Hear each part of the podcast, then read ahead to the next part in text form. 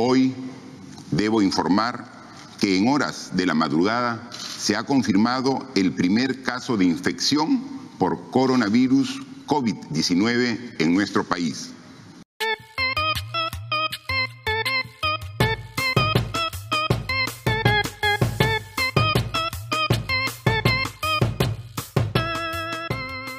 Radio BioI, un podcast de la Reserva de Biosfera Oxapampa Shaninka Yanesha, producido con el apoyo de la cooperación alemana. Con Chris Landauro.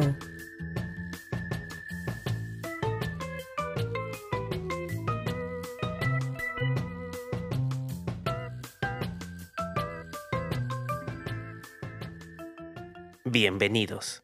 Si escucharon el programa anterior, sabrán que estuvimos hablando de apicultura y la venta de miel procedente de Oxapampa. Esa cadena productiva es muy dinámica y tiene muchas características que vale la pena conocer. No perdamos tiempo y continuemos con otra de nuestras pequeñas pero imprescindibles investigaciones.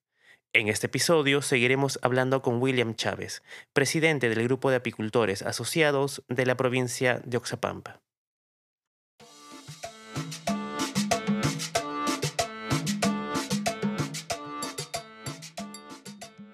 Bien, en la emisión anterior me contabas que la diferencia de precios entre Oxapampa y los puntos de venta final es de casi el doble. A tu parecer, Williams, este incremento es desproporcionado, ¿correcto?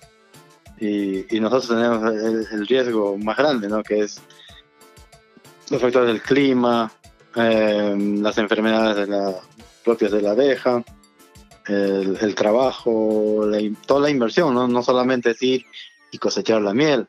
Hay inversión de eh, ceras, antes de la producción, de la floración, se tiene que incentivar las colmenas con alimento artificial, eh, enfermedades, que en Perú no tenemos medicina para las enfermedades.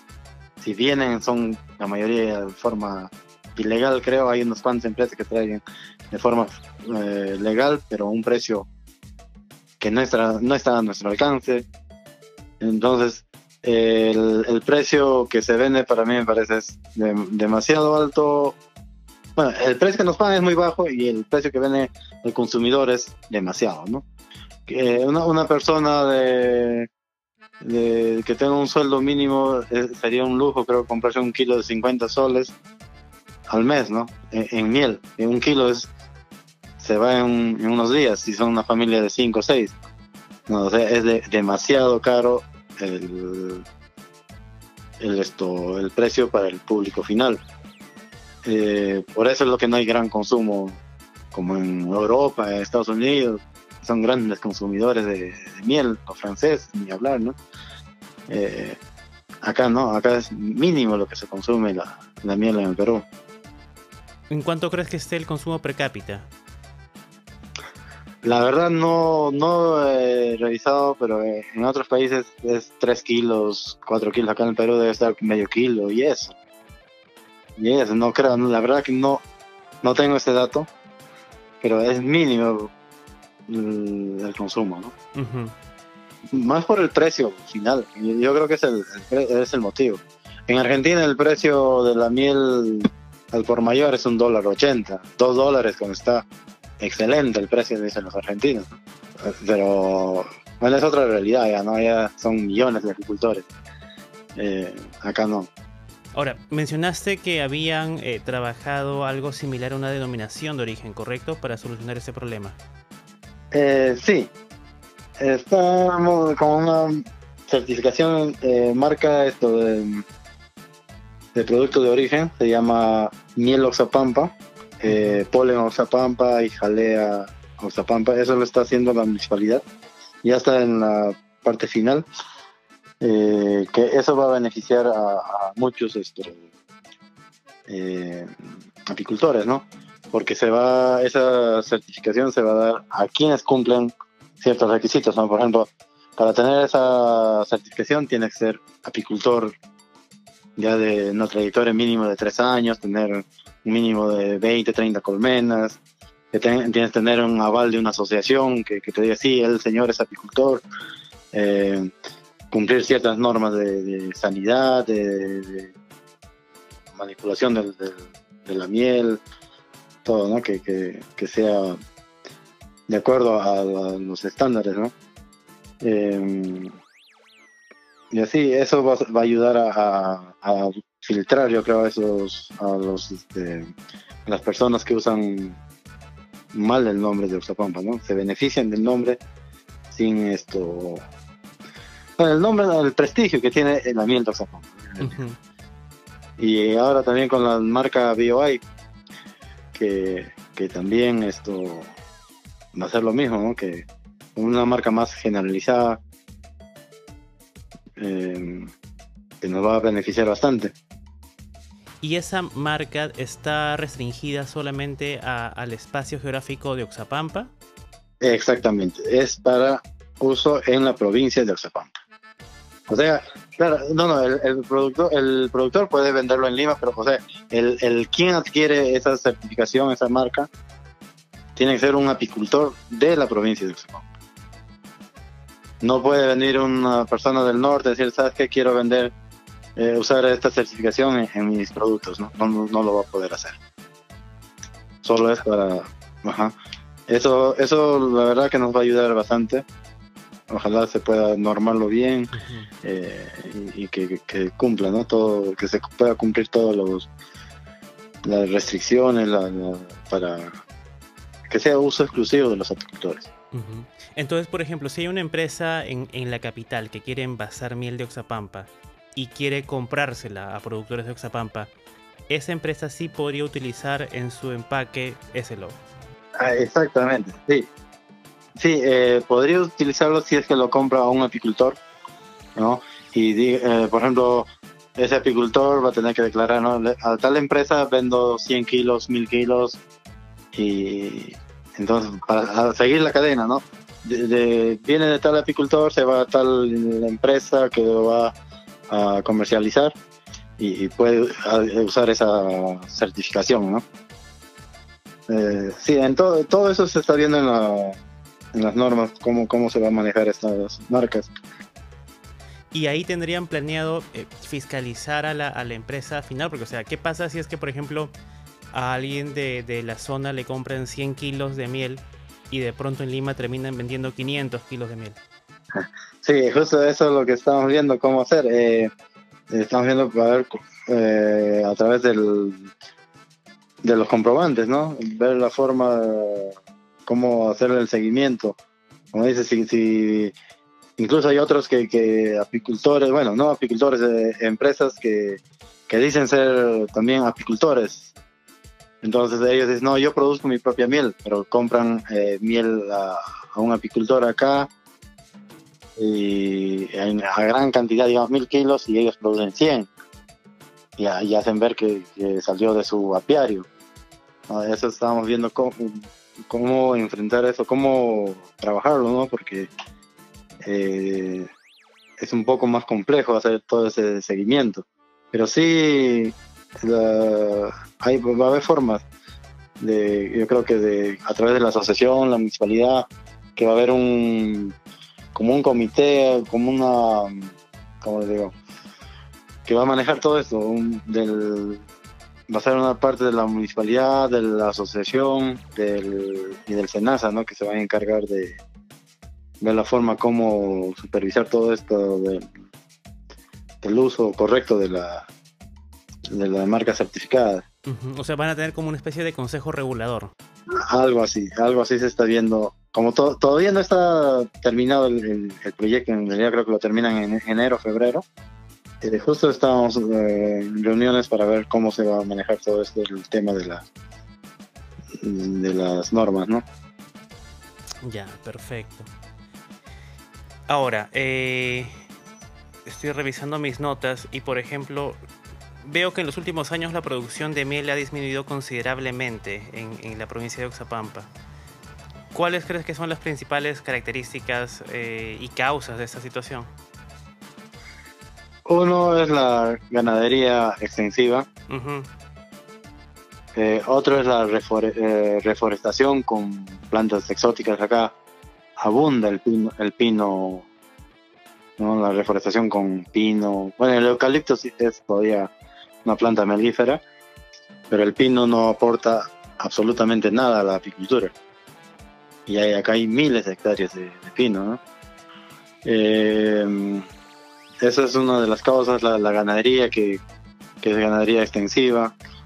Eh, también los malos agricultores, ¿no? Que usan excesivos químicos en sus plantaciones, que afecta a las abejas, ¿no? Hay gran mortalidad de, abejas. En los apicultores tenemos que alejarnos más de las zonas urbanas. Bueno, la, urbanización también es otro problema que, nos está aislando, ¿no? Con decirte, yo antes tenía, yo tengo abejas en el distrito de Moncabamba y, y Chontabamba. Eh, tenía cerca los centros poblados, ¿no? Pero ahora ya me alejé como 30 kilómetros del centro poblado. Y hace como 10 años fuera de, la zona urbana, centros poblados, todo. Y, pero ya, ya me están alcanzando, digamos, donde, donde estoy, ¿no? Ya, ya veo ciertas plantaciones, ciertas invasiones de, terrenos, terrenos que incluso no deberían ser titulados porque son bosques de, neblina, donde no deberían ser titulados, ¿no? Y lo peor que hasta ahí está llegando la, reforestación con pinos, ¿no? Eh, deforestan 10.000, 15.000 árboles para plantar 800 a 1.000 árboles de, pino, ¿no? Y eso da pena, ¿verdad? Ver como bosques de toda una vida y viene un señor con un, con una ambición de, de plantar 10, 15 hectáreas de pino, desaparece flora y fauna y planta sus pinos, y nadie le dice nada. Eh, ese es un gran inconveniente que tenemos aquí. Eh, entonces, eh, lo que necesitaría es que las autoridades hagan algo, ¿no? La municipalidad, CERFOR, el CERNAM, ¿no? Hay muchas, el Ministerio de Agricultura, pero nosotros como apicultores, la verdad, nos sentimos aislados completamente. Y eso ocurre a nivel nacional, no solo en Oxapampa, ¿no? Los apicultores por el Estado todavía no existimos. Claro. Eh, esa es la, verdad. Claro, creo que el último plan eh, para el manejo de la apicultura a nivel nacional creo que se elaboró en el 2015, por lo menos. Ah, sí, el 2015 estamos en 2020 y la ley creo que ni se ha normado, no, no pasó nada, ¿no? Falta cinco años donde dice que incentivar, proteger y, y nada, no se hizo absolutamente nada en la apicultura. Le iba a dar un fondo, no sé cuántos millones para incrementar la apicultura, nada. ¿Y cómo evalúas el, trabajo de SENASA sobre la regulación de agroquímicos potencialmente mortales para las abejas? La verdad que nada, porque es, SENASA es la, institución que autoriza y el ingreso de, los químicos, ¿no? Entonces esto, si autoriza, ¿cómo puede prohibir el uso, ¿no? Si ellos son quien da los registros de, venta, por ejemplo, el glifosato, em, los, peritroides, hay un montón de, químicos altamente mortales para las abejas, ¿no? Eh, ahora con, la lucha contra la mosca y la fruta, que mueren abejas por todos lados. Y, y Senasa no hace nada. Lo peor que ni siquiera capacita al agricultor, que, que muchas veces por ignorancia no sabe cómo usar ese químico.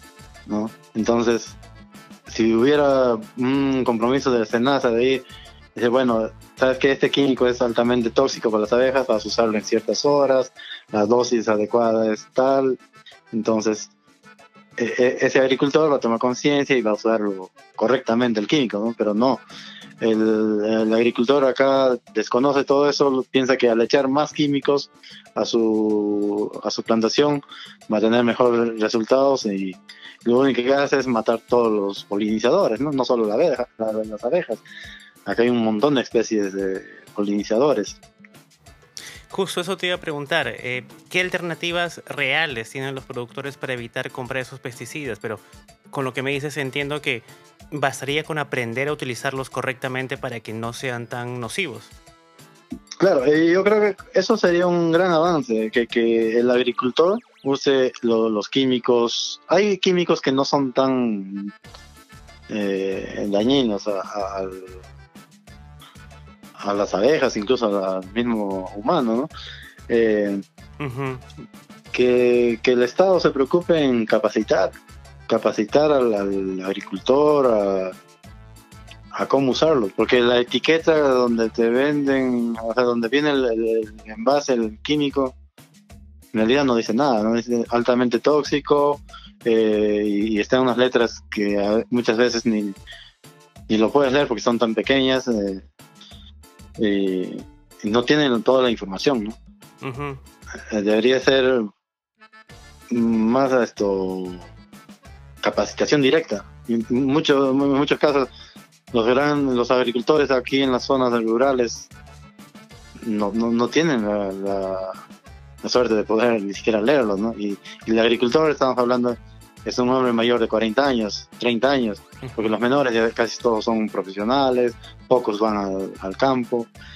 Eh, entonces la solución para mí, bueno, parte de la solución sería eh, que el SENASA vaya a, directo al, a reunirlos en, en, los pueblos y darles charlas. No, no solamente pasarlos en su página web, que acá no tenemos acceso al internet, ¿no? Entonces, eh, porque en su página web de Senasa se ve maravillas cómo trabajan, ¿no? Pero eso no llega al al, esto, al agricultor del, del campo, del campo rural más alejado, ¿no? Entonces tiene que ser de forma directa, un técnico que vaya a capacitar una vez a la semana a cada pueblo con algo básico, práctico para que el agricultor entienda. Y no solo al agricultor, al apicultor también, porque ambos, el agricultor y el apicultor deberían ir de la mano en, en esto, ¿no? Porque ambos nos beneficiamos. Eh, nosotros de la de la agricultura y ellos de la polinización. ¿no? Entonces, pero, pero no existe eso, ¿no? Entonces, eh, otra cosa que podría hacerse en es reunirnos a los dos, ¿no? Y ver la forma de, cómo llevarnos bien, digamos, algo así. Eh, pero no, no, no se hace nada de eso. De esa forma se podría trabajarlo, ¿no? Claro, porque siento que hay como ideas ya preconcebidas, ¿no? Por, ejemplo, a veces eh, se cree que algún tipo de, política o control en el uso de agroquímicos equivale a ser orgánico y, muchos productores te dicen, bueno, yo no puedo ser orgánico porque automáticamente al, querer ser orgánico pierdo 20% de mi rendimiento. Así es. Eh, el otro día tuvimos una reunión del CONAPI con representantes de SENASA, de SENASA Lima, sobre agroquímicos. Entonces, eh, un, un, miembro del CONAFI le dijo, no, mira, en San Martín me mataron 30 colmenas que le habían matado por químicos, por fumigación de cítricos. Entonces lo que Senasa debería hacer es incentivar la, la agricultura orgánica. Pero el, el, representante de Senasa dijo, bueno, si eh, fomentamos la agricultura orgánica, la producción bajaría increíblemente, ¿no? Eh, y los, los químicos que se, usan son químicos permitidos, pero igual matan abejas. Entonces el señor le dijo, bueno, eh, pero lo orgánico es lo mejor para el humano, para la abeja, para el medio ambiente, para todo. Usted para lo que la respuesta que tuvo es usted para producir algo orgánico tiene que tener una certificación. O sea, si yo quiero eh, producir sano, me tienen que dar una certificación SENASA, Ministerio de Agricultura. Pero para matar abejas, contaminarnos eh, las aguas y todo, eres libre, ¿no? O sea, pero si tú quieres vender un producto orgánico que, que sí eh, es, digamos, completamente sano, tienes que tener una certificación, que alguien te certifique lo que estás vendiendo, que es sano, pero no lo contrario. Eh, eh, eh, es, no, sé, no, no, no, es entendible esta política, ¿no? Que para usar grandes cantidades de químicos altamente dañinos, somos libres, pero para producir orgánicos no. Debería ser todo lo contrario. En realidad no quedamos en nada con Senasa, se quedó a hacer un plan piloto en San Martín, no sé en qué otro sitio más para ver cómo, cómo enfrentar eso de los químicos y de ahí, si funciona recién, hacerlo a nivel nacional. Eso fue el compromiso que tuvo Senasa para el año 2021. A ver, y para, para que no le quede dudas a la audiencia, ¿cuáles son tres buenas prácticas de, manufactura, de producción en apicultura? Sería con respecto a la manipulación, producción. Eh, bueno, un apicultor para que su miel salga de, digamos, limpia, sin contaminar, es eh, primero eh, que el, apiario esté ubicado en una zona donde no haya grandes eh, cultivos de plantaciones, ¿no? donde se usan químicos. Bueno, en Zapampa la, la, agricultura no es extensiva, ¿no? puede haber dos, tres hectáreas, cuatro hectáreas máximo juntas, ¿no? los terrenos no son amplios, ¿no? Son accidentados. Entonces, eh, todavía tenemos esa ventaja de poner los apiarios en muchos sitios. Otro es sobre la manipulación. La cosecha de miel tiene que hacerse en un ambiente adecuado.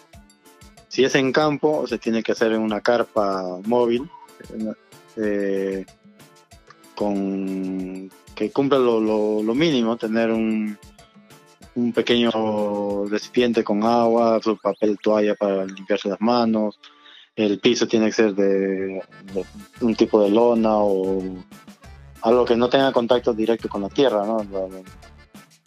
los, los, este, los bastidores, los, las salsas con miel, los, cajones con miel, eh, un extractor de acero inoxidable, todas las herramientas que se usen tienen que ser acero inoxidable, usar guantes, mascarilla, ¿no? Entonces, eh, se extrae eso en baldes, en baldes nuevos, bidones nuevos de, primer uso, no puede ser eh, baldes de, segunda mano. Eh, el filtrado también tiene que ser un ambiente adecuado, ¿no? limpio, ventilado. La miel adquiere olores de, de, cosas externas que pueden rodearla. ¿no? Y y ahí el envasado también en envasos, preferiblemente en envasos de vidrio. Puede ser de forma artesanal, pero manteniendo toda la, eh, la, higiene posible. La miel es fácil de, contaminarse. Eh, un poco de, saliva, un poco de, de, un, de un esto, químico fuerte que esté cerca a un envase de gasolina, de perfume se altera la miel, ¿no? Eh, adquiere muy fácil los olores de, que, de las cosas que lo rodean. Bueno, nuevamente tendremos que cortar la entrevista por falta de tiempo, pero los invitamos a escuchar la última parte en la próxima emisión. Gracias por acompañarnos.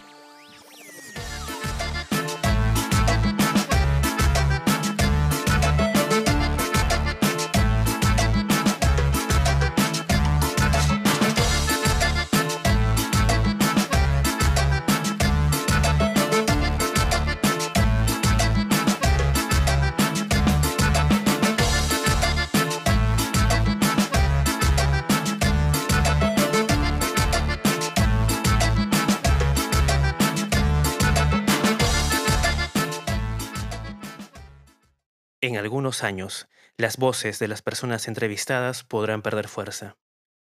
Sus historias, sin embargo, permanecerán invariables.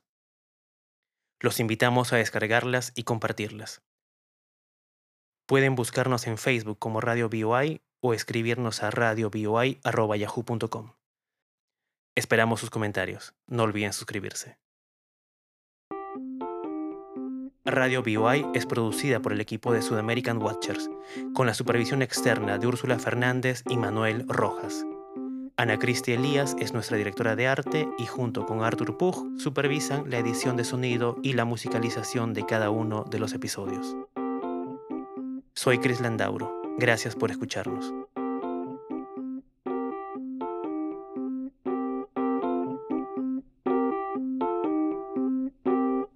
Programa llega a ustedes gracias al apoyo de la Cooperación Alemana para el Desarrollo implementada por la GIZ a través del programa ProAmbiente 2.